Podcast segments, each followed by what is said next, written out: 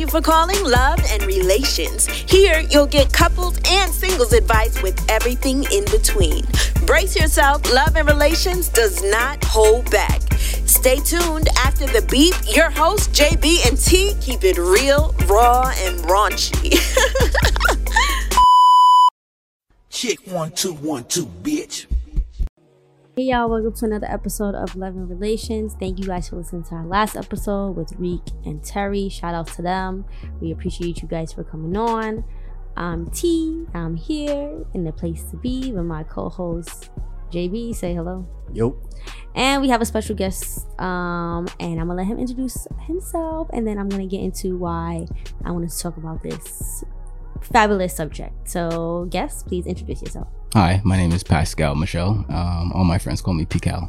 Oh, okay. Hey, PCAL. So we're gonna refer to you as PCAL. So, you know, this year, 2020, has been such a rough year for so many people, especially people that have been, you know, really affected by COVID 19. So, I wanted to have an episode focused on mental health, and PCAL has been kind of like an advocate for mental health on Twitter. And I seen it, and I was like, wow, this would be a great guest because he's always talking about, you know, people getting checked and, you know, his journey. So, I kind of wanted him to come on and talk about his personal journey and how, you know, it has flourished because a lot of black men do not go seek help or do not know what's wrong with them for them to actually get like they don't even know how to kind of like get the problem check that because they don't even know what the problem is they have these feelings and they don't even know how to identify them first to actually progress and you know talk about whatever. And some people don't even like talking about their feelings. Like i don't know. Women i feel like in 2020 women's like my therapist my therapist and my therapist. And i'm happy. I'm very happy that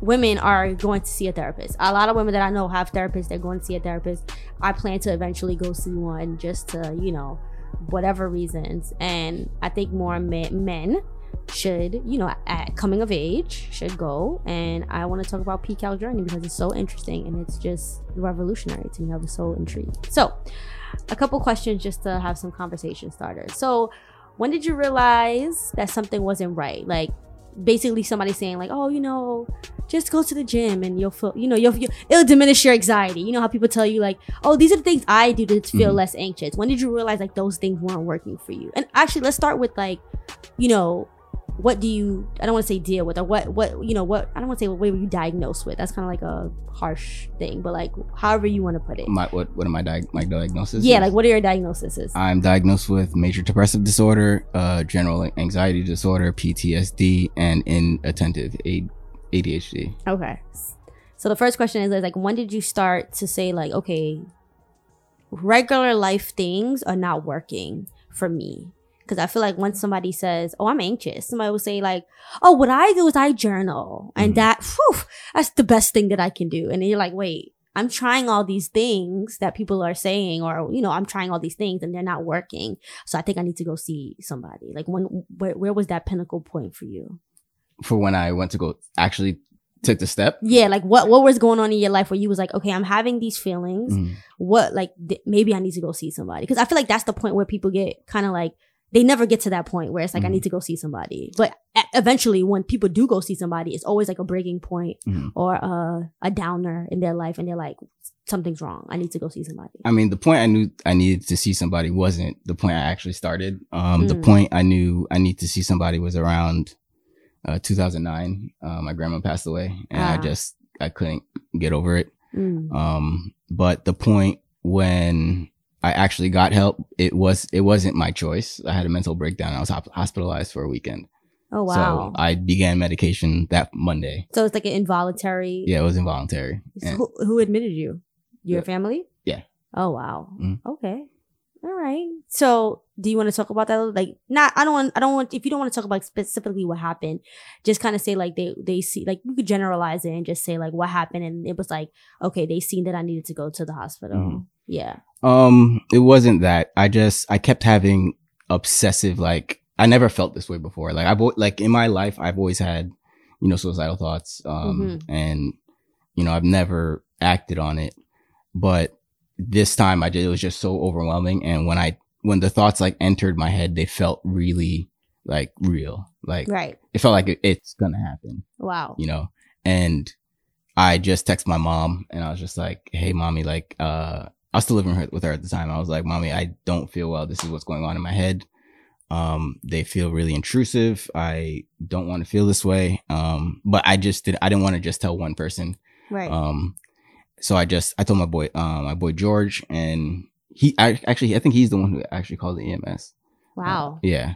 Because he's a volunteer firefighter, so he was just like my mom didn't. I don't think she did, but he called up immediately. He like he was just like, um, he, I don't. He just showed up at the hospital actually. wow. Yeah, So somebody called EMS. yeah. Somebody called EMS. And then when they came, was it you weren't combative? You were more like, "Take me, I do need help," basically. Um, Because some people are very I was disappointed. really. Yeah, because when the thoughts started happening, I was I was drunk. I was drinking with my my friend. You know, so I, the re- the reason why I told my mom was because I I knew I was getting home at the end of the night, Right. and I was like, be sure to check on me. Right, because you, know- thought that something you were your yourself was you were gonna harm yourself. Like Yeah, that, the thoughts were getting so overwhelming that it was like maybe this something might happen. Yeah, I felt like my brain was like hijacked by plankton or something. Like, wow, I just I I didn't feel like I had control anymore.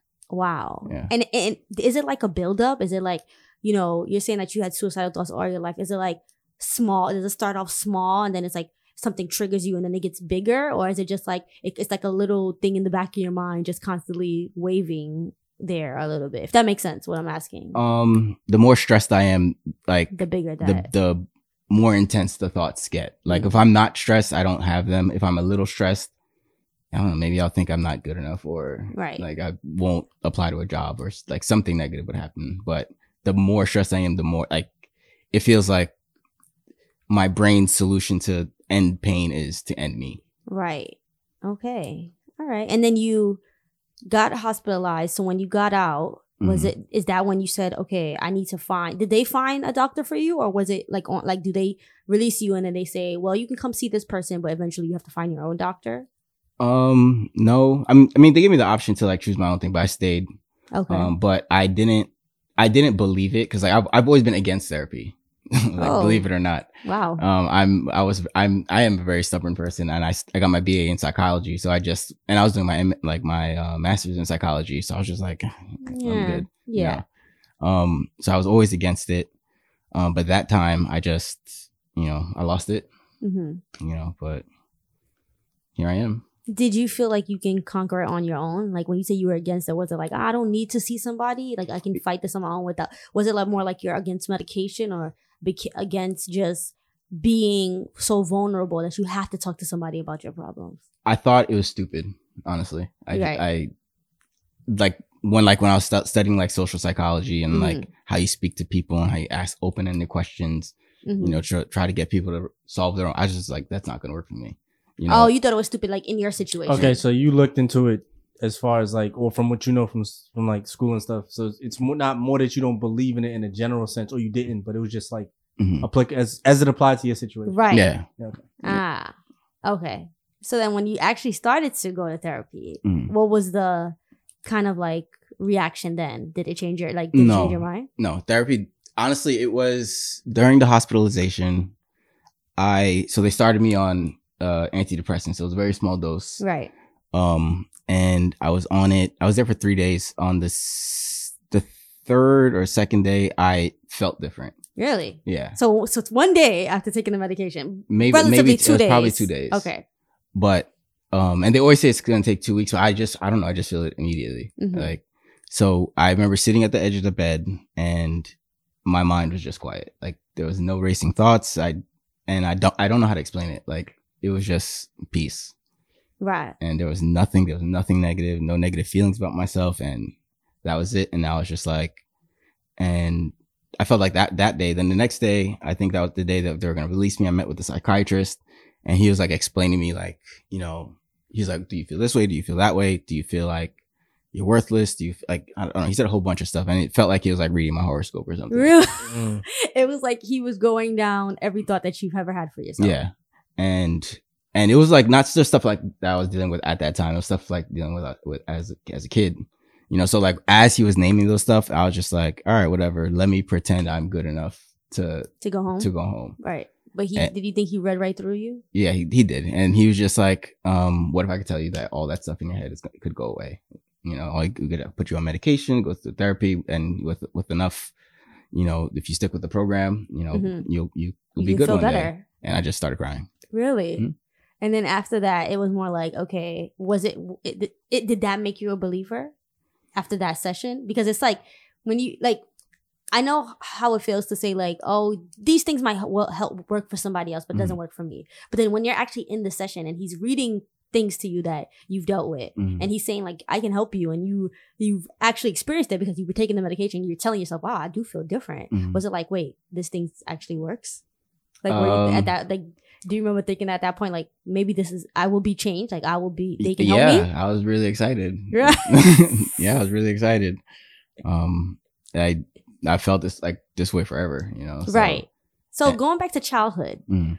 what were like now in hindsight were you, were you thinking can you remember times where you were feeling a certain way and you were like wow that was depression or wow that was anxiety like you know like i feel like one thing about mental health is that people feel a, a type of way and they can't put a finger on what it is. Mhm. like somebody would say like oh i always feel this funny feeling in my stomach and it's like oh maybe i have stomach problems and it might be actually anxiety that they've been Mhm. having for their whole life or or like oh you know sometimes for weeks at a time I can't get out of the bed and it's like oh, I just felt bad that I didn't get that job and it's like you know in hindsight when they do get help it's like maybe I was actually really depressed you know like what things from childhood can you remember that you're like damn that was me suffering with my mental health like I don't even need to like like pick to to dig deep. I know exactly what it was. I went to a all like a mostly white uh high school Mm. um elementary school in Gerritsen Beach, Brooklyn.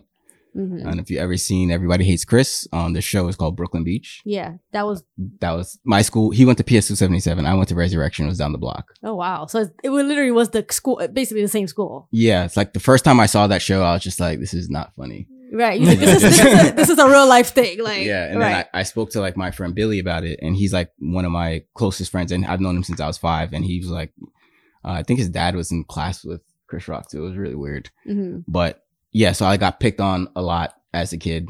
Um, I was one of maybe like four black kids in the school in my class. Mm. Um, you know, first time I got called the N word was I was six during Wow. a game of Duck Duck Goose. It didn't like offend me because I didn't right I didn't know what it meant. Um, but I remember speaking to my mom about it. Um, and through the years, you know, kids would just pick on me. You know, I was a really quiet kid. I did, I kept to myself. I was very shy. I, I always got, you know, most polite. That's all Like I didn't talk to anybody. right Just kept to myself. Um, but like kids would in the neighborhood, if I went to go visit like a friend or sleep over, you know, I would walk to the store and like neighborhood kids would just chase me. If they caught me, they'd beat me up whoa tie me to a tree, shot with paintball guns before, like try to hit me, get me hit with cars. It was just Mm, that's yeah. That's a lot. yeah. And in seventh grade, so in, and um, so that was like it wasn't like always violent like in school. Like it was more like people picking on me, and like like I remember this kid Anthony spat at me. I remember his mom come came to. Uh, came to school to apologize to me, and I'm like, I remember my mom, my parents didn't, they didn't tell, talk to my parents about it, you know. So like, and then in seventh grade, I got pulled out of the school. I got like there was a kid in my class, and he actually messaged me this this year on Facebook. Uh, there was a kid in my class who, I guess, arranged for me to get jumped in the bathroom. So I went to the bathroom, um, and yeah, I just went to go pee. wow regular then things he like you know signaled for the eighth grade. I had to walk past the eighth grade door on the second floor, and I walked past to go to the bathroom, and he like signaled all the eighth grade boys to come to the bathroom. And then like as soon as I walked in, they all jumped me. Like the stalls were like on the floor, like Wow. strangled me against the window. Uh, and it ended with like a like like I still remember like the faces like seeing them. wow and it ended with a DDT. And I just was I was knocked out for like an hour. Oh my And god then I walked back in class. The teacher was just like, "Is everything okay?" And I just didn't say anything. And my mo- my dad came to pick me up in his truck, and I remember he like looked down at me. He was just like, and my dad was like a really like tough person because like I couldn't really come to him about stuff because he was like he was a, a old Haitian disciplinarian, you know. right So I was just like, and that was like the day where that was the day I just couldn't keep it to myself, and I just started crying. Mhm. And then my dad took me out of the school immediately. Mm. But those are tri- traumas that you Mhm. dealt with that you can say that trickles to your Absolutely. Mhm. right. Mhm. Wow, that's a that's Where where is where is Gerritsen Beach? Um, it's pretty close to Sheepshead Bay. Right. All right, just so I know to stay the fuck away from Yeah. Yeah, there's there's not there's nothing there. Really. That's- it's the end of. yeah, that's crazy. Just- that's not just- shit that you think that you would hear. Like, I mean, just side note, was it just like your parents put you in that school, like just like everybody hate Krista, thinking that you were gonna get a better education? That's exactly what it was. Yeah. Because my parents, you know, you know, they're first generation Haitian, so we lived in Canarsie, and in the '90s, Canarsie wasn't wasn't the schools weren't great. Right. Yeah, they weren't. You know, so like my neighborhood school was Bildersee, Yeah. and no. then my high my my the high school I should have went to would have been what South, South Shore? Shore. and my oh, parents yeah, were like, South Shore was not. right. So you're like, shit was not. lit. right. So they're like, let me put you in this good quote unquote good school, mhm, and in turn, Mhm. it kind of messed me up. Yeah, Yeah. because of all the trauma Mhm. and things that you've went through, and also it's, it's kind of like because of the bullying and the talking down. It's like that is real hit hit hitters in your self esteem. So that can Mhm. just really relate to your depression or your anxiety or your self worth or your suicidal thoughts because they're telling you you're nothing, you're nobody, you're Mhm. this, you're that, and it can just really go like a downward spiral from Absolutely. there. So what? So when you got out the school Mhm. and like you know you went to high school, was it already like these thoughts were spewing? No. Um, I was just sad in elementary school. Like I remember I used to just sit in the like in the parking lot on the floor, just just not play with anybody, just keep to myself. Right. Um, but I don't really, I don't, I don't even really think of it as racist or like like that at the Right. time. Right, you just thought like nobody liked you, like a personal yeah, I didn't kind think of thing. about it. Right. Um, but then I think when I started college, and then that's when I started to realize that people were being racist to me. Like I thought they were just bullying me just to bully me. right. But Like it was you. It was like a Yeah. P Cal. I don't like him type thing. Yeah. So then I got to college. I went to Old Westbury, um, Mhm. and that was like my first time around like a lot of black people. Like I mean, so wait, what, hi- what about what high school did you go to? I went to Xaverian. but- oh, the all boys school. Yeah, all boys school. Right. And I there's pockets of black kids. Um, Yeah, I didn't yeah. have any issues. I kept to myself too. So I started to make friends. Then then I went to City Tech for a year, hmm and I made friends there by being quiet. People were just like, "Hey, that, that quiet kid, come sit sit with us."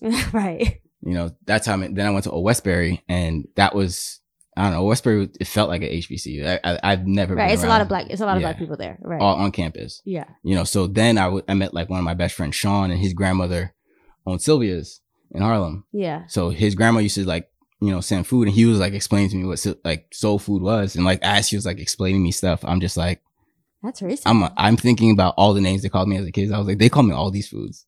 And I but I didn't get it at the time because I'm Haitian. And Okay. Right. okay. Yeah. right. That's a I- perfect example because you don't. Uh, yeah. the, the the cultural correlation is not clicking Mhm. because in your home they're not fucking calling you griot at, at school they don't even know what that is like Nah. so they're calling you fried chicken and and collard greens and I colored remember- greens or whatever fucking I remember they used to call me fried chicken. I thought I thought I was like I thought they said it because my skin was like the color. I didn't, get it. yeah like, yeah Haitian fried chicken doesn't look like it does it's not, not crispy. it's not crispy we've seen you you know we get the fried Yeah. chicken yeah it's like yes oh my gosh okay so now that you're getting older Mhm, you're starting to realize the traumas that you had when you were young mhm. So then when did you start actually saying like, am I like when did you start to feel like depressed and anxious? Like when can you actually put a finger on it? Even if you didn't get help, it was like, wait, I'm doing these things that, you know, society says is depression because we all know what depression is, quote unquote. Oh, mm-hmm. you know, you're sad. You say depression looks like this. You're sad, you know, you're sleeping a lot, you're avoiding likable things they say like you know mm-hmm. they have a criteria if you don't do things that you like for three weeks or blah Mhm. blah blah things like that when can you say you're like pointing the finger like wait am i am i going through something because you said that you know it took you a while to get help but you started to see the signs mm-hmm. more early like earlier the moment I realized it was a lot was, excuse me, um, like I said, when my grandma died, everything changed in my head. Like it, it sounds stupid, but no no it- Like- everybody has a trigger everybody has something that starts the downward spiral i think that that you can have looming feelings like you can be sad sometimes and it's like oh i can brush it off Mhm. and then something happens, a big thing happens in your life, and it's like you can't come back from it, and then you're like, wait, these are the feelings that I have 20 times more. And I feel like when people can't shake things off, that's when I think that people realize that they're dealing with something. Mhm. Because if you're having feelings and you can brush it off the next day or only feel like that for three days and it come back, you don't think that you have a problem, Yeah. right? Mhm. If you're feeling anxious because you have a new job and then it's like, damn, you know, I did, I, I, let's say you, God forbid, you lose the job and then for six months you feel anxious. It's like, okay, wow, that really triggered my anxiety and Yeah. I have a problem. Mhm. I think that's the correlation that people don't really connect together. That that's actually not what I meant. That Oh. was stupid. I that what what's actually kind of silly is that um like my favorite rapper growing up was Fab, Right, and that's all I listened to. right. So when my grandma died, I didn't enjoy his music. I couldn't enjoy it anymore because I was like, this guy's rapping about nothing, and I'm like, Wow. I'm, and I'm like, I need something to to hold to connect to. you Right. know and then i started to listen to a lot of joe budden and like and he's you know very open about depression and stuff so i Mhm. started to relate about to all that. And i started then i started to i didn't think therapy but i just realized that i just really enjoyed wo- working out. So i was working out like five six days a week you know at, at the Padgett club and i bulked up. Um and i just felt i i didn't notice i didn't know that working out was good for my mental health until i stopped. Like once I stopped and like I I kept it going for years, Years. until my hospitalization. And then in my work out. hospitalization, I was I was probably like 130 pounds. I lost. I I wasn't working out. I was just really stressed out. Right. So you lost a lot of weight Mhm. and you weren't working out. Mhm. So you're starting to see the difference in your mood. So you're saying working out all those years kind of kept you at a Kept steady up- pace? mhm. Oh, that's uh, wow. Because I don't work out and he always tells me too. So I'm so there's more benefits of working out than just looking good. You know, it actually does. What is it? It releases endorphins, right? That's what working out does. That's what they say. So it what is that the happy drug? So it helps you kind of feel better. So then you said you stopped working out, and then that's when you kind of the hospitalization happened. You weren't working out. Do you work out now?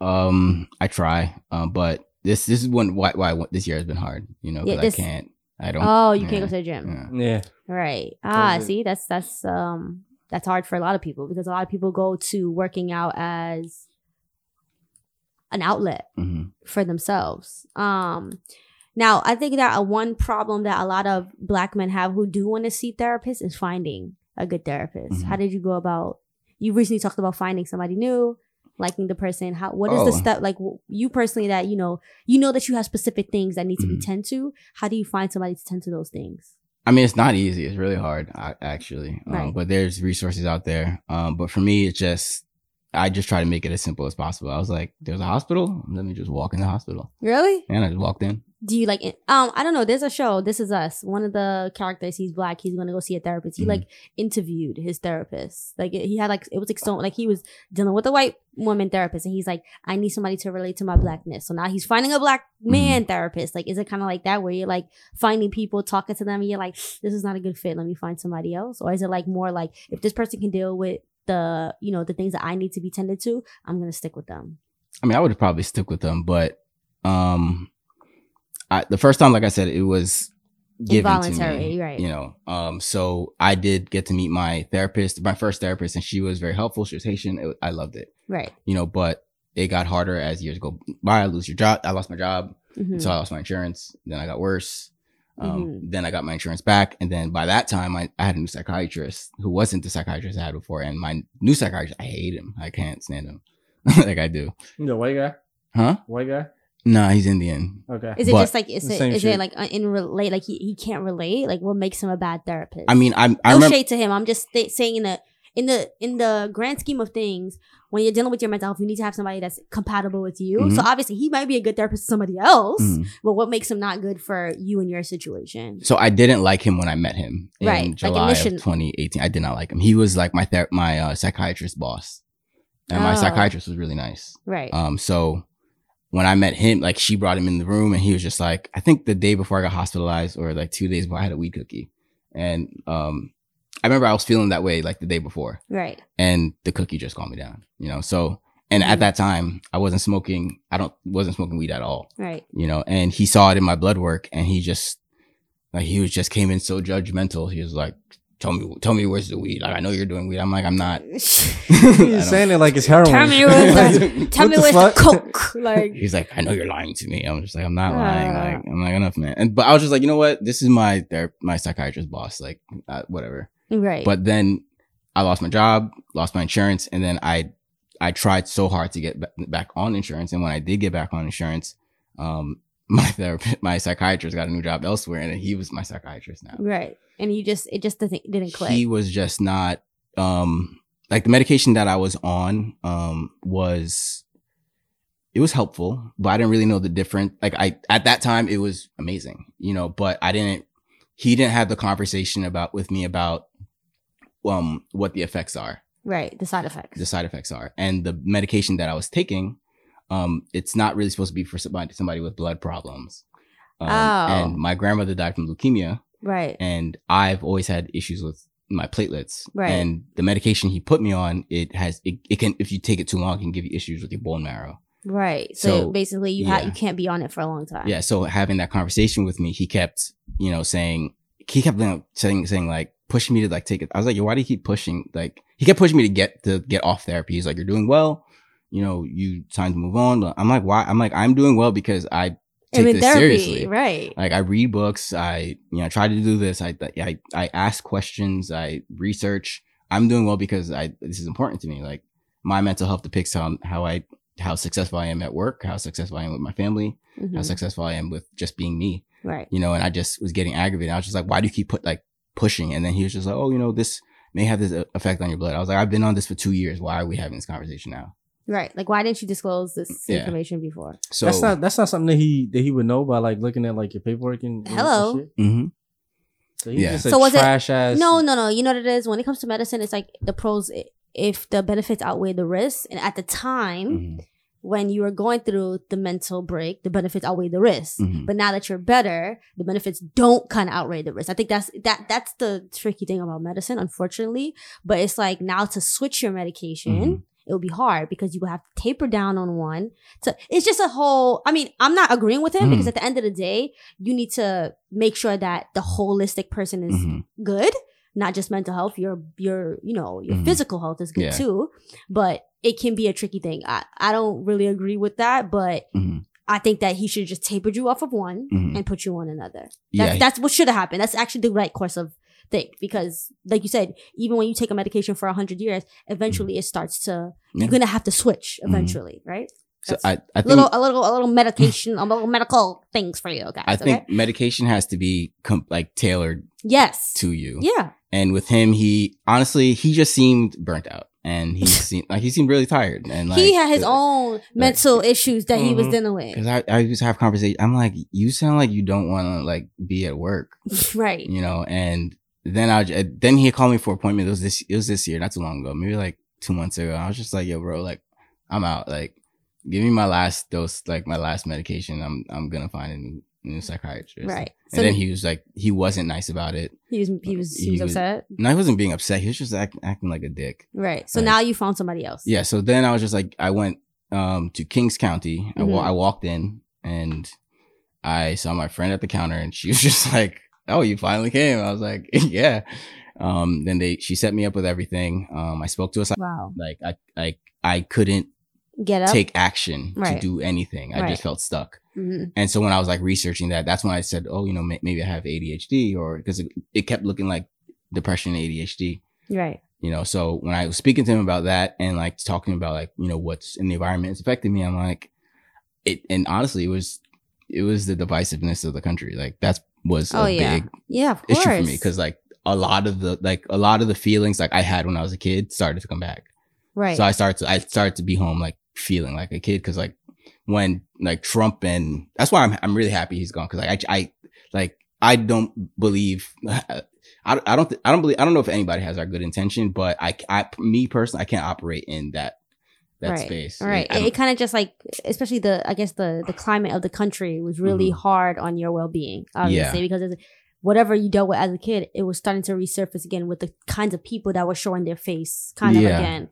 very pro- predominantly. so a lot Um, of my the, a lot of the kids that I went to elementary school, the white kids I was telling you, they're reaching out to me. to say what, like apologize. Um, well, one person did apologize, but Um, mostly it was just because I, I, I think. Oh, this is what it was. I was speaking to my friend Billy, and Billy's like my best, best, best, best, best. He's like- white. yeah, Okay. I love Billy. Okay. Um, Shout out to Billy. and it's funny because I had two fr- two best friends growing up, Billy, Billy and uh, Vinny, and I was really close to both of them. And then when I left school, Billy kept contact, Vinny didn't. Right. Vinny's a huge Trump supporter. Bill- Billy is not. Right. I mean, Yeah. mm, period. like, period. Right. So, so you said that you were with Billy. You were talking to Billy. Or, Yeah, and I Mhm. was talking to him about you know eighth grade, and, and he was just like, I don't remember. I was like, I didn't go to eighth grade with you, and he, I told him I got. He's like, I don't. He's like, they never said anything at school.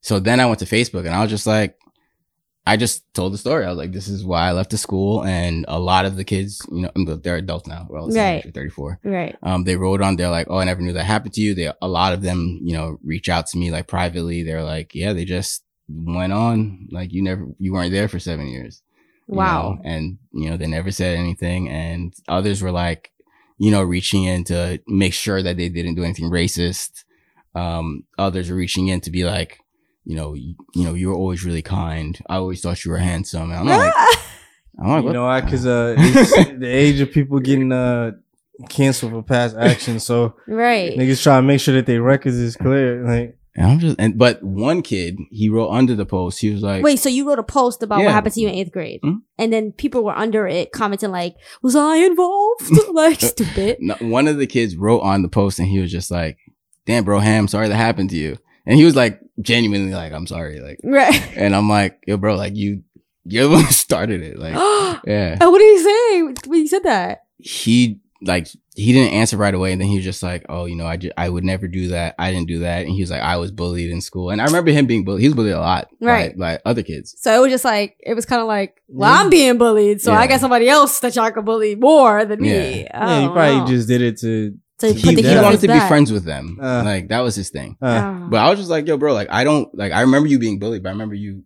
I remember this happened. uh, right, And he was just like, um, I don't remember doing it. I apologize if it happened. Um, he's like, I remember walking to the bathroom that day, um, and seeing like the doors on the floor. Um, but he's like, that was just my last day of school, and I don't remember anything else. And I was like, why was that your last day of school? right, okay, Yeah, okay, yeah. okay, yeah, right, yeah. exactly. You Oh, were so probably when- expelled When, for when, when your that. father pulled you out, he spoke to the school. Um, yeah, my dad never really had a conversation with me about the school, but he, I don't know what he did because he was like, my dad does construction. He was building the school's rectory, but he just ceased his business with them and just Oh, I'd on. have tore that shit up. Right. So so let's go back to you going to Kings County. You Mhm. know, you know, you're starting your own kind of journey of finding a new therapist. Mhm. You said you said you the intake therapist was Yeah. not really your style. Then you found so now so now Yeah. that's the therapist that you're seeing. The yeah the intake therapist was kind of um so like if if you are looking to get into therapy like your intake therapist will probably not be your therapist right. so It's i'm kind of just I think they're just from what I know they just kind of like do like a little small interview Yeah. and then pass your information along, Yeah. right? Mhm. Kind of like just to give the other your prospect therapist Mhm. a kind of like overview of what the person that they're taking Yeah. on, right? Okay. So you go, so you went to the intake therapist, intake therapist got all your information. They passed it along to your, you know, predominant therapist, and now Mhm. you're, and now you meet that person. How did that go? So when i met my uh, i met my i met my therapist um last monday i think Mm-hmm. um and he was an old haitian man Mm-hmm. and i was just so happy you know because i've never seen a haitian man like of his age talking about mental health and stuff Is he like your dad's age or like, Yeah, he's like my dad's age. That's what made it wonderful, honestly, because he was just like he understood Haitian culture, Haitian discipline, right, and he was like talking about like mental health. I'm like, wow. It was just my. It just it, it felt so. It felt so like unreal. unreal. Like he was a unicorn. I was like, I was just staring at him like he's like he's like talking about like you know he's like oh this is a central nervous stimulant this is whatever this is gonna affect your dopamine blah blah. He's like- he's like this one's gonna affect your appetite. You know I'm just like wow like you're not telling me to pray it away. Thank like thanks. Wow. Have you ever had that conversation with your family where they told you to pray it away? Oh, all the time. Like Oh my gosh. I, so I can understand why you're meeting like a black Haitian man therapist and he's actually like, he knows the facts. He's not trying to say like, I'm only doing this because it's my job, but you should be praying it away Mhm. kind of because like, you know, I feel like when people have the same culture as you, they feel like they kind of can approach you a certain way. Mhm. He kind of didn't try to do that with you. It was more like, I know why, why you're here. mhm. I know this is real. I know why, you know, you're dealing with these things and we're going to help you Yeah. basically. Mhm. So you love him. Um, No- no I've only, shade, I've only met him. Uh, I've only known him for like seven, like seven days, but I, I'd love him. That guy's amazing. Wow, that's good. So do you for the therapist? Do they they don't prescribe the medicine? No. They they they give it to the psychiatrist and then the psychiatrist prescribe prescribe it. That's how it works. Yep. Okay, so that's. I mean, I'm happy that you you found you you found somebody that clicks with you. I think that's one thing. That's another hurdle Mhm. for people. So now they say, dang, you know, like some people go to therapy for small things, like I don't know how to communicate with people. I, I don't have successful relationships. Mhm. Now it's like another year where they can actually find somebody that they're compatible with. Mhm. And you know, I think that one thing that people need to fo- say, one thing that you said kind of stuck out to me was that I care about myself, so I do the research. Mhm. And I think that that's one thing people lack. It's Mhm. like, oh, I, I should find a therapist and the therapist is going to fix me. Boop, that's it. First therapist I find. Like, no, you have to do the research. You have Mhm. to, you have to do the work for the work to work. Yeah. And I think that's one thing that people don't understand. Yeah, I mean, I like therapy. I, Right. but therapy, honestly, therapy's not the most helpful thing for me. Right. Like it's, it's helpful. Like, It is- don't get yeah. me wrong, but like the most helpful thing for me is like to read. Read Yeah. I like to read, like, cause I, books. I mean, like just books or books about things that help you, if that makes sense. Like self help books, or you just like to read as a hobby that that helps your mental health. I don't know if I'm asking. I didn't start correctly. reading until I left the hospital. Like I, I could never concentrate. That was one reason. One Oh, way I, I- oh, okay. I, knew I had the ADHD. Cause like I, I, I would, ever since I was a kid, I would just never would read. I couldn't. You couldn't pay keep up attention. it, right? But when I started the antidepressants 2018, I just didn't have the thoughts anymore. Yeah. So I, I, it's still, I still struggled a tiny bit, Right, but I, I could concentrate more. So since then, I read like 40 books, right. and And that's just that's more, way more books than I've read before that. so that's just books that you're you just like wow I found a new hobby that I can actually focus Yeah. on that I like. So when I was reading about like the first book I read was um, Bell Hooks, uh, uh, not Bell Hooks. I did read Bell Hooks, but um, uh, All About Love. Mhm. That was in the first book. Um, the first book I read was um, well, as soon as I left the hospital, I spoke to my friend Valencia, and she was like, I was like, this is what happened to me. She was just like, um, read these books. That's all she said. Read these books. And I started reading. I read um, uh, what's it called? Black Pain by Terrie Williams. Wow. That book was amazing. I read it like twice, and that's the book that I was just like, that it was mind boggling. Like that's I find comfort in reading the books because like I'm like somebody else feels exactly the way I feel Right, you know and she in the book she's talking about like her relationship with her family how depression is affecting how she what she does and i was just like people feel like this right. It's not You only know, me. Like yeah. I'm not an, an anomaly. I'm a, I'm. I'm not somebody that's just I feel this way. Nobody else does. Mhm. Other people feel this way too. and then i read the road less less traveled by scott peck md i recommend that to anybody it's a little dated with some of the language but it's it's good We're, we're gonna get the list of these books so we can put it out there because I'll definitely read them. but yeah and right now i i just started I'm a novel girl. so I just started this book. Oh. Adult children of emotionally immature parents. I've seen this. Maybe you put it up, but Yeah. this is. I think everybody should read this because I feel like a lot of our. I feel like in all generations, Mhm. but especially ours and like in the 90s. I mean, Mhm. like, you know, we were born, well, you're not born in the 90s, but like 90s kids and 80s kids, people were just having kids. Mhm. My father had me at 21. so sometimes when I talk to him, I'm like, bruh, Yeah. like, he's my homeboy. Like, Yeah. he's like, you know, like, at one point in our lives, we're going to be in the same age group. So Mhm. it's like, this is, I mean, he's not emotionally immature, but it's a good, children, we're having well children. don't don't let the title Oh, right. it's I- I was still reading. I was still reading. because like my mom saw this um when she came to visit me and she just was like Am I emotionally immature? right. I, I think, um, but I'm happy that you found. So wait, so all the books you read are not more like nonfiction. Like, do you? Is it just like reading? No, that I you mean, love? I mean, this is what made me realize I like reading. I like, I have a big appetite for learning, you know, so I read every, I like to read, a lot. I like reading a lot of business books. I just, I want to read more fiction books because uh, everybody has an opinion. I, anybody can write a book. I just want. Oh, that's yeah.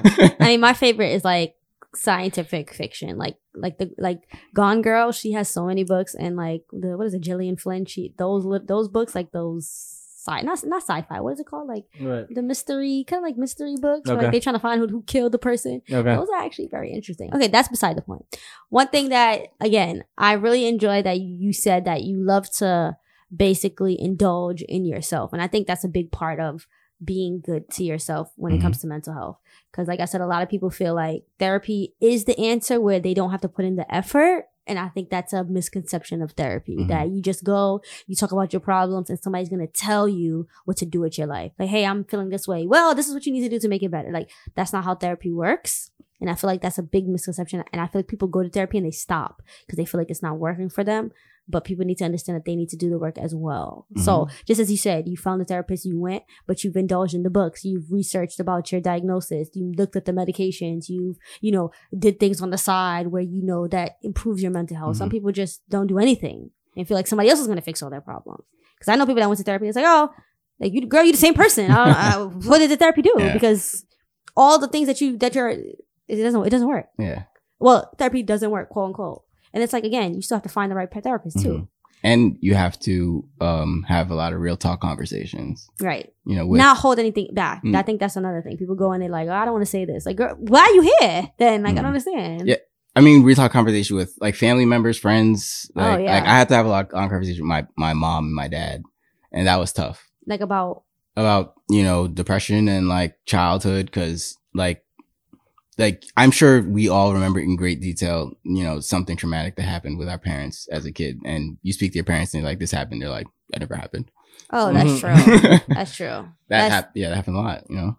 right. Ah, yeah, yeah. You're right. So like talking and the thing like like I've had to have the conversation because like my dad, my mom, they'll be like, you know, this is this didn't happen. You know, we tried. You know, I'm like, I, I'm not mad at you. Right. You know, I love you. You know, you and I think it kind of they feel like they it discredits their um Mhm. parenting. And it's not Yes. it's it's like Mhm. is it? It's not that. It's just that things happen. Mhm. like you the school thing you made the best decision as an immigrant parent who came from haiti who felt like you know this neighborhood that i live in is horrible. I don't want my son to be like the gangbangers on the Mhm. street. I'm gonna put him in a better school. Not knowing that it could be more detrimental for him. Like how would he that like n- i'm not putting the i'm not saying like oh they're like oh my gosh they should have knew like how would they have known it wouldn't. My dad was really hard on himself about it, and my dad was like, like my dad was a really uh, disciplinarian, and he was also extremely affectionate. So he would whoop Aw. our ass, and then kiss you you know, give me kisses and stuff. My mom was just like, um, she, she showed emotion by like cooking me food, Right. you Comfort know, food and, and, bathing me, or like, right.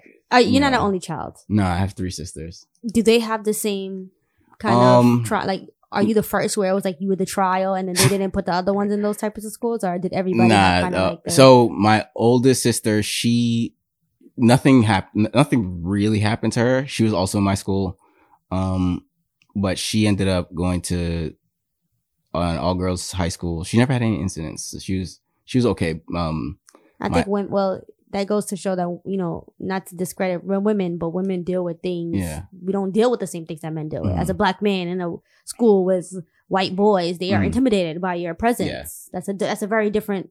Your sister's um experiences will be very Mhm. different from yours. Mhm. Yeah, I'm not sure if she had issues. She hasn't told me about them, but she made friends with, you know, everybody. Then my younger sister, Sarah, um, she got pulled out of the school when I got pulled out of the school. Right. Um, and then she ended up going to, I think, Fontbonne also. So, but Sarah's a trip. So, Right. Right. she Okay. didn't make friends with everybody, but well, she didn't. She didn't make friends with all the white kid kids. Really, she made friends with most of the black kids. Right. What's that like? But I was like, that that was all of that stuff. Like like really molded me because like you know what I what one thing I did need as a kid was, was friends. I didn't have a lot of friends in my neighborhood, Right. you know, so I couldn't really speak to anybody about what I was going through in school. My cousins didn't like they weren't nice to me at the time because I was a young one. They used to give the, the the controller to that wasn't plugged in, you know, Oh, you know, so they weren't really nice to me. I couldn't really talk to them about it. right. And then when I was getting through, going through the bullying in school, like I couldn't really talk to my dad. And I was, you know, my, I went to summer school from, from third grade to 11th grade. I was really distracted by everything going on. wow. And, you know, so I would be getting, you know, bullied at school and then at home because I'm not doing well. I'm getting beatings at home.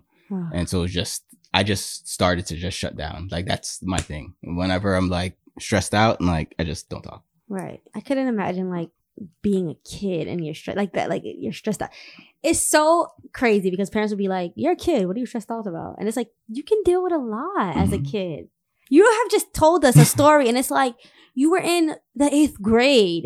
Mhm. Imagine, di- like I can't even imagine, like you're freaking twelve years old and you're Mhm. dealing with that. Like, and then it's like parents focus on your kids too because they're they're showing signs Mhm. you know of things just because they're doing bad in school doesn't mean they're dumb Mhm. you know they might be going through something and that, that starts to kind of like the spiral of their adulthood trauma Mhm. if it's not checked in you know in childhood because they took you out to school and they're like oh you're fine like they didn't you know nobody thinks like you know let me let me make sure he's okay Yeah. with all the things that he dealt with while he was in that school Mhm. it was like i'm gonna take you out and we're just gonna put you somewhere else and Yeah. you're gonna be good Mhm. yeah but it doesn't work like that No, This that is- it completely molded my personality. I'm sorry. Yeah, no, not not even to cut y'all off, but I'm just I was just saying that it's like the generational like I don't know if gap is the word, but like the change between like our adulthood now and like what our parents dealt with as kids is like completely different. right hmm we're gonna be like the I, I always say that we're gonna be like the um the revolutionary parents because we've dealt with so much in our lives like Yeah. from when we were young we're gonna be like the parents that like that like really are a changing force in our child's life like our children probably everybody could be the president Yeah, from our not children yeah, not shitting on our parents and them, but No, them's no, the no, no, times no. where like they're No. tutoring you and then you don't know the answer and then you get your Yeah. ass whooped. not even that like my mom is a my mom is a second generation haitian and she said that she didn't have any emotional support from any of her parents so Mhm. now when it comes to being a parent to me she she gives emotional support but it but you know she she did her best she's I'm the way I am. People look at me and they're like, "Oh, your mom's Haitian." I wouldn't even imagine, because, but Mhm. she's a second generation, so she's you. So she she's gonna be like how you treat your your daughter. Yeah. Like me, I can do anything, and she's proud of me. Mhm. She can if I didn't well not not if I didn't want to go to college, but she supports anything that I Mhm. do. Her parents didn't support anything that she did. They didn't even Mhm. they didn't even want her to go to college. Like you know what I'm Mhm. saying? Mm. So it's like we're gonna be the ones that's like like our children are gonna be the real like whoa. Like they're gonna be very like their mental health is gonna be in check. We're gonna have conversations with them. The things that like they didn't even think about having with Mhm. us. Like your parents didn't say like oh let me talk to P. Count and see how his day was. Mhm. they're like boy go do your homework. Make sure your homework is done and get Mhm. ready for bed for school tomorrow Yeah. period. They didn't even ask you how school was. Mm. My, not knowing that you're gonna beat up in school. Like you know what I mean? Like nah I'm, I'm not shading your parents. I'm just saying that you know it's a it's a it's a real our generation has a such a real big advantage Mhm. because of the the traumas that our parents dealt with and i'm pretty sure your parents have trauma from Oh yeah. their Like, own My trauma is honestly is not doesn't really compare to theirs right. based on the stories that they told me because of my dad. He disciplined me like like was the, the diet version of how he was disciplined. diet You know. exactly so imagine the actual undiet Yeah. that's like when you take that little sip of Mhm. sprite from mcdonald's he gave you the little diet sprite like so i'm i'm i'm i always i think i had that conversation with somebody i'm like our kids hopefully they will be way better than us because of the you know the heightened sense of um you know mental health and conversation and learning to respect people's boundaries and Mhm. all the things that we have been installed in us because i feel like we're the life-changing generation Yeah. people born in the 80s and people born in the later 80s and people born in the 90s Mhm. we're the generation who had so much change in our life Yeah. in one lifetime that we will be able to be such great parents Mhm. and i think it like you said it does start in childhood I'm real. I'm very deliberate on how I treat my daughter. right I love my daughter so much, and Right. she's such a bright, happy, beautiful girl, and like I don't know. I'm just I'm very thankful for her, and I a lot of the stuff like whenever she's going through something, I it, almost all the time I think you know what would have happened at, when I was a kid. You Right. know, so I try to be, you know, really kind. I tell her I love her. I tell her she's smart. I tell her she's black and beautiful. Mhm. You know, I tell her all these things about herself, and she just repeats it, and you know, she believes it. She tells she tells me to think positive, you oh know, you gotta make me cry. but I talked but I had to have the conversation with my dad because you know, me and him had a terrible relationship because like following, you know, eighth grade, I my dad didn't speak to me like in high school. Like the four years I was in high school, he did not really communicate with me at all because he I- he uh, he felt like really guilty, like about it.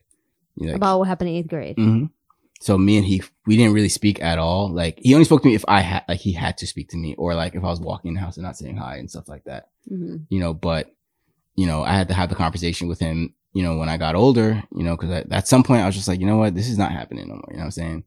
And you know, like if you wanted me to be something, you know, when I was a kid, you know, cause like for me, like, I don't know how it is for like other Haitians, but like when I wasn't doing well in school, I was just told I was worthless and like I'm a disappointment. Mm. And I was just like, I just believed it. I was just like, all right, so I'm not going to try.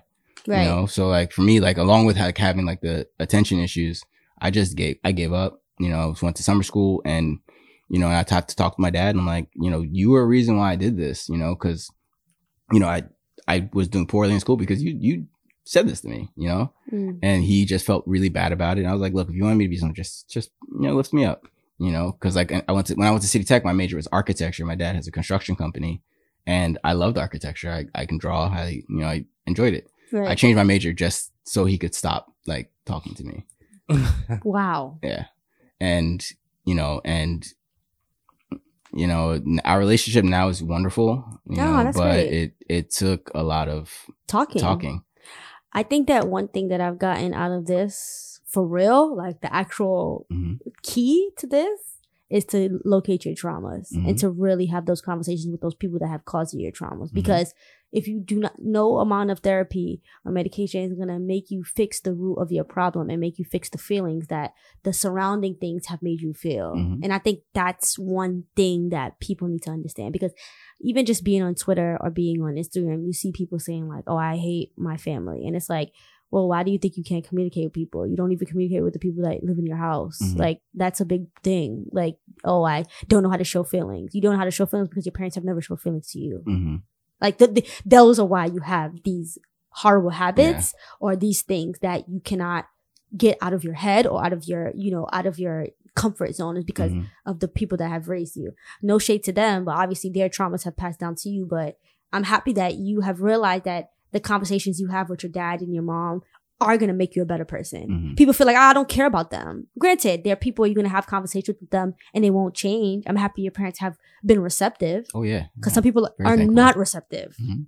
But you do need to have these conversations with people. I will say this. Um, one of the reasons why I w- made the decision to speak publicly about like how I was feeling was because, you know, when you, when I, when you do speak to, you know, people close to you, hmm um, it's very don't tell family business. Um, and it's not this, you know, it's, and I, I just, I, and when I was telling, you know, like my family, you know, and, you know, some of my close friends, you know, how I was feeling, some were receptive, some were like, you know, you, that's, this is not you. And I'm just like, this, this is how I'm, I'm telling you, I'm feeling. People Right. are like, this is not you. They- Don't do that.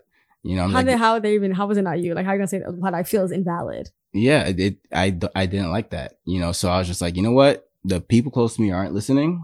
And if I keep talking to you guys, I'm gonna kill myself. Right. Cause like I do remember how I felt when I got ho- like hospitalized and it's, it's a scary thing to have like a thought in your head and to know like if you had something like more permanent, like you would have done it. Right. You know, I don't want to feel that way. I want to be alive. I love life. You know, I love my daughter you know, and people do really need to study themselves to find out, you know, what it is. And I don't really think I knew the difference until I start actually started medication. I'm not saying medication for everybody, Right. you know, but I didn't, I didn't really know what the feelings of things were until they were removed.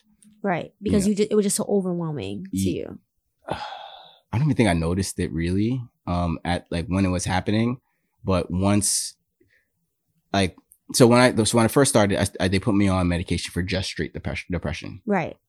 um Remeron and it removed like it made me feel like um none of my stressors could touch me. Like it was a glass wall between me and my stressors. I could see them but they can't affect me. Right. But it didn't do anything for my anxiety, my well, it didn't really do anything for my stress either. It just did my depression. That's right. it. So you were just not sad. Yeah, I was just not- not, sad. Right. But so like when I started this medication, and this one does is for also for anxiety, um, seasonal affective disorder, ADHD. That's one medication? Yeah, one. Wow. Um, and now that though, like the medication took those feelings out of me. Mhm. Like so, like honestly, like the, re- the one of the reasons like I'm okay to talk right now is because like it, I don't have my social anxiety. You know, I've been on like that Clubhouse app for like a month, and I, st- I the last three days was like the only times I spoke because the medication kicked in. I just wasn't afraid to speak anymore. Wow. You know, because like I've I've always had friends, but I'm not. You've been like the quiet I've always was the quiet one. Mhm. You know, so like you know, I grew up like I'm I'm a, I'm a I move by myself. Like I have a lot of friends. Like I'm not. like everybody has best friends. I'm I'm solo. Like if I if you see me at a party with like man, I, I'm always by myself, Right. no matter where I go. right. You know, that's me. Right. You know, but you do need to study yourself and like th- like for anxiety, like I don't I don't honestly I don't feel afraid of anything. Like this is we- it's it's weird. Like the way I feel right now. Right. Like nothing. I feel like if there's a role and like as far as a job, I can get it. I feel like I say anything to anybody. I feel like I can be as successful as I want. Like I don't feel any anxiety right now. That's good. I don't feel any stress. Um, but like for me, it's just combined is like my depression makes me make makes me feel like uh things are worse than they are, or pa- it makes it makes past feelings feel extremely ple- pleasant present. Right. You know, so and then with the ADHD, and since I have inattentive ADHD, I um my I I lose attention for stuff. So it it could be for anything. It could be when I'm reading a book, I lose attention. I, I'm not I, I'm not all Grasp- the way there. Yeah. If it's my partner, I'm not all the way there. If it's my daughter, I'm not all the way there. If it's whatever it is, I'm not all the way there. You know, and you know it m- together. It makes me distracted by depressive thoughts. You know, Right. You know. So So it's like one on top of the other, Mm-hmm. affecting. It's like a pot of things affecting each other. yeah, and now they're both gone. I mean, for now, you know. So I'm thankful. That is very insightful. Mm. I'm very happy that you took the steps. Yeah. Unfortunately, things had to Mhm. happen for you to hit, like, kind of like, you know, hit a place Yeah. where it needed to Mhm. happen.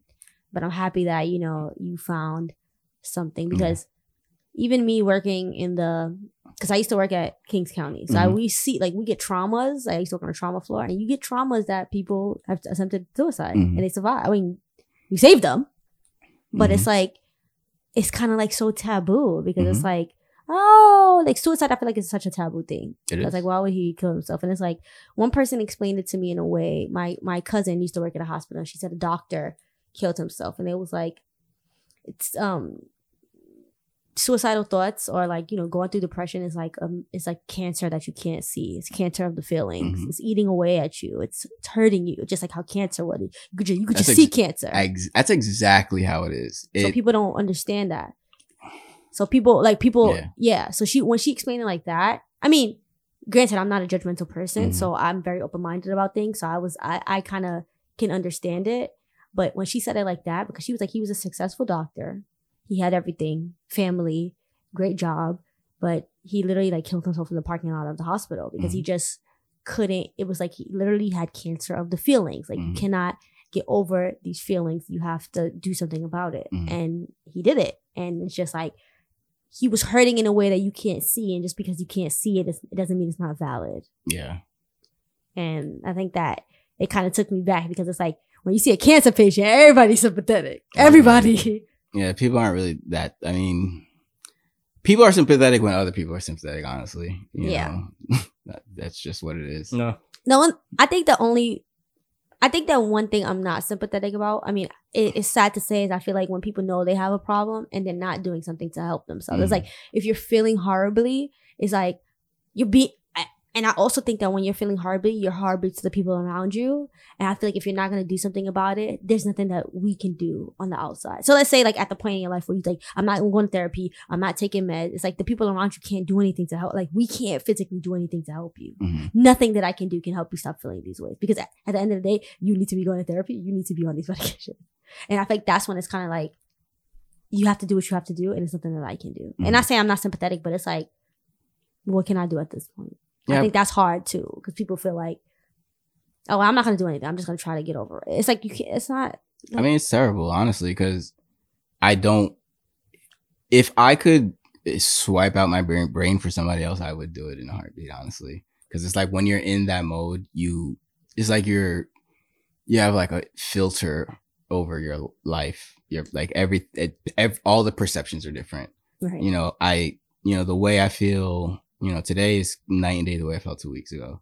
The way I, I like when I'm really depressed, I think you know the people closest to me don't like me. You know, Right. um, and like another thing, when when I did get hospitalized, I wasn't spending time. Like I stopped hanging out with my friends. I wasn't seeing them anymore. Right. You know, but I didn't really realize it until You was just hospitalized. yeah. But how, like now that you're getting better and you know but you're you're seeing a change. Like you're seeing a change, like how you act, how you you know you're with your Um, friends, with your family. Like things have progressed in that way. You see kind of like a 180 from like before therapy, before medication. So now is that Oh yeah. Um, I feel extremely optimistic about That's life because, excuse me, one of the reasons why I'm really happy with my th- my uh, psychiatrist is because he listened to me. right? You know, he listened to me in great detail. You know about what I was feeling, and he, you know, prescribed me something perfect for me. You know, and you know, I, I feel great. Like I, like I have a job interview tomorrow, and I feel like I can get it. Yeah. you know, and that's the attitude I want. I don't want to have to like Doubt yourself. pick myself up during the day. Like this, honestly, like it. So like you know, doing like my daughter's school, like she's you know she has school in the afternoon, so like I have to get her ready and stuff, you know, for the day. You know, so I was just drag myself out of bed. Like I, I, I couldn't do it anymore. I, I got tired of applying for jobs. Like it was just emotionally taxing, and Mhm. to get all these rejection letters, I got my MBA this year. Mhm. You know, Congratulations. Thank you. And I and I I don't feel like I accomplished anything, you Mm. know, because of this year. You know, so all that stuff piling up, you know, just it you know, it just it just paralyzed me. You know, so now like like the day I started my medication, like I woke up, I took it and I I felt it maybe like 30 minutes later and I just immediate like I I think I I cleaned my entire apartment. I did my laundry. hmm Um, I went grocery shopping, and I did some other stuff, and it was, and I was done by like eight thirty in the morning. Wait, you was done by 8:30 in the Yeah. morning, girl. I'm It just even- uh, it makes me really want to be busy and active. Mhm. right, and just be And it- productive and it- like you know have a good day. The oh my, science is crazy. It is. It is crazy. It is crazy. You know, it's actually very crazy. I was actually talking to a friend, and we were talking about becoming like psych NPs because it's like, you know, it's good to help people be Mhm. better. That's what that that was kind of like the attitude we both have. Me, no, Mhm. because when I went to when I did my psych clinicals, it, to me, it's it's not for me, but she was considering it. And honestly, honestly after this conversation, I might actually consider it now. For, really, like it, it's actually because as a black woman, it's like Mhm. you know you might have those opportunities to change somebody's life. You Yeah. know, you don't know what your effect can have on somebody.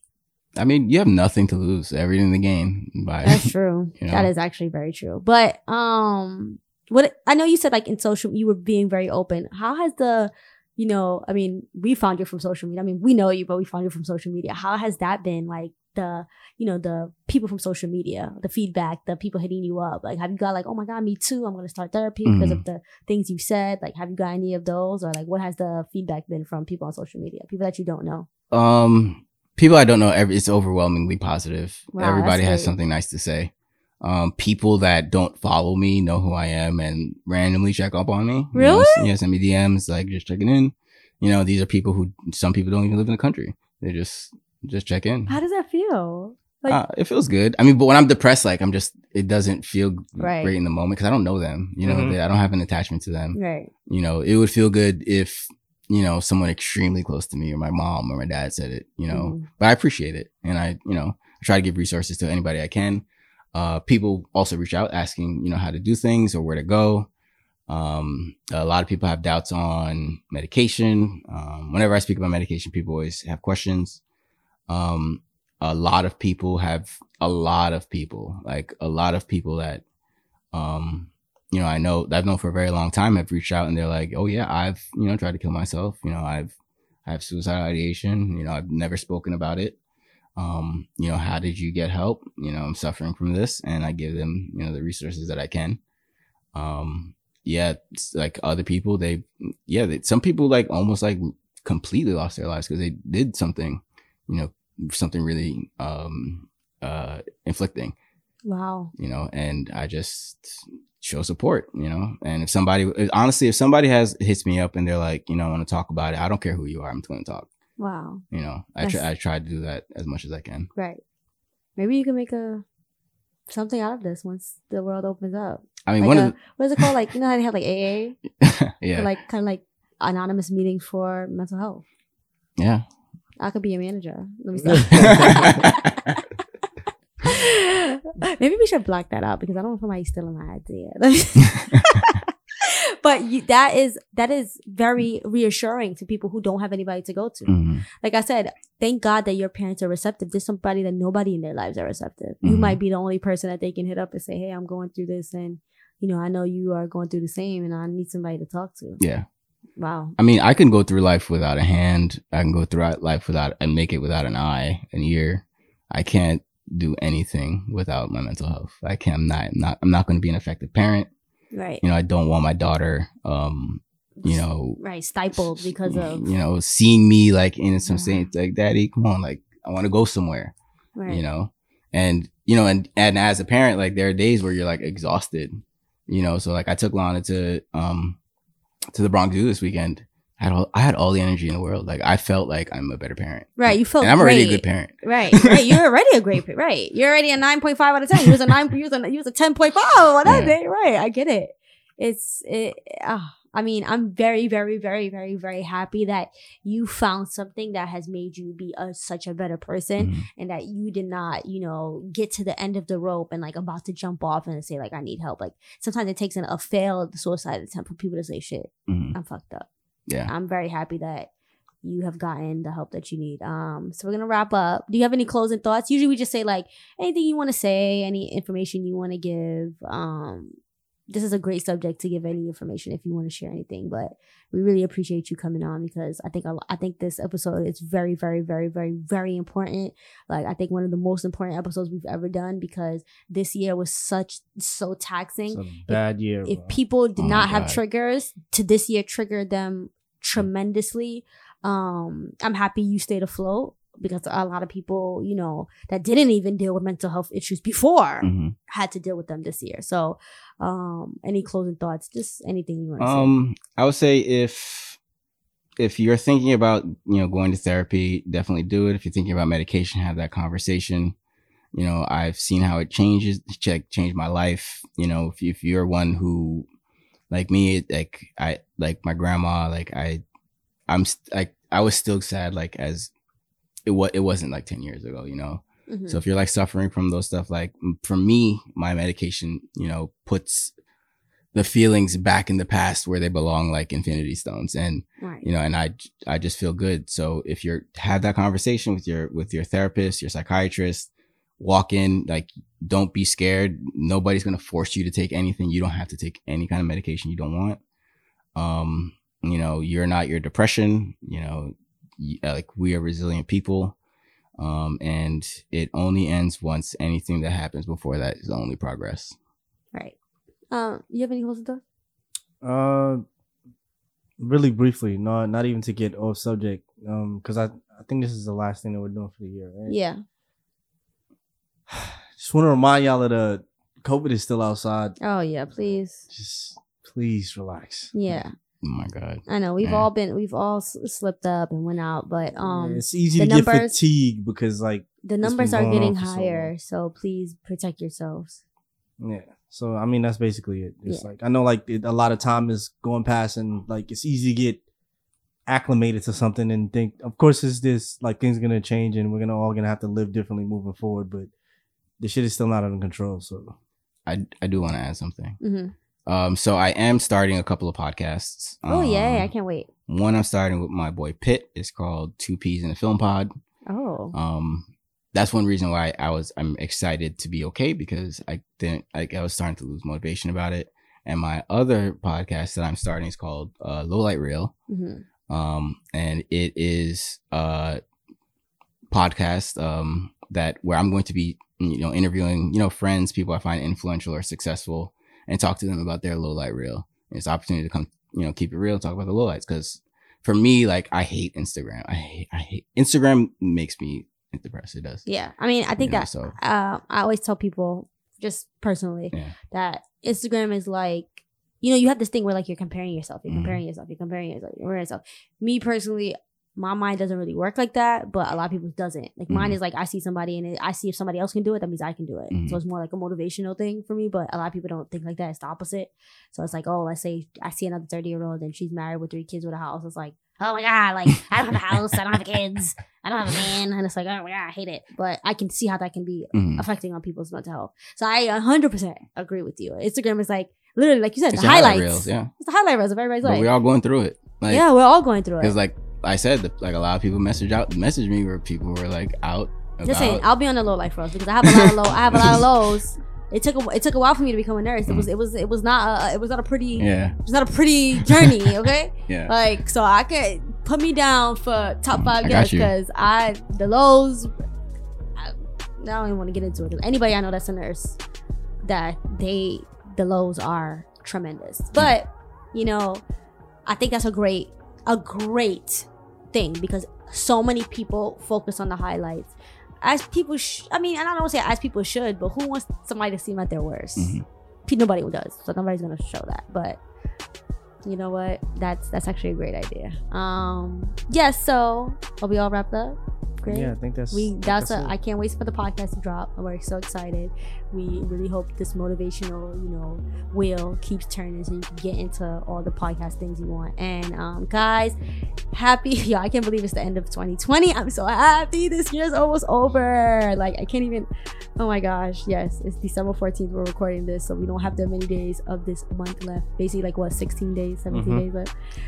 Please guys, I think that one thing that we want to focus on in 2021 is like put your goals out there.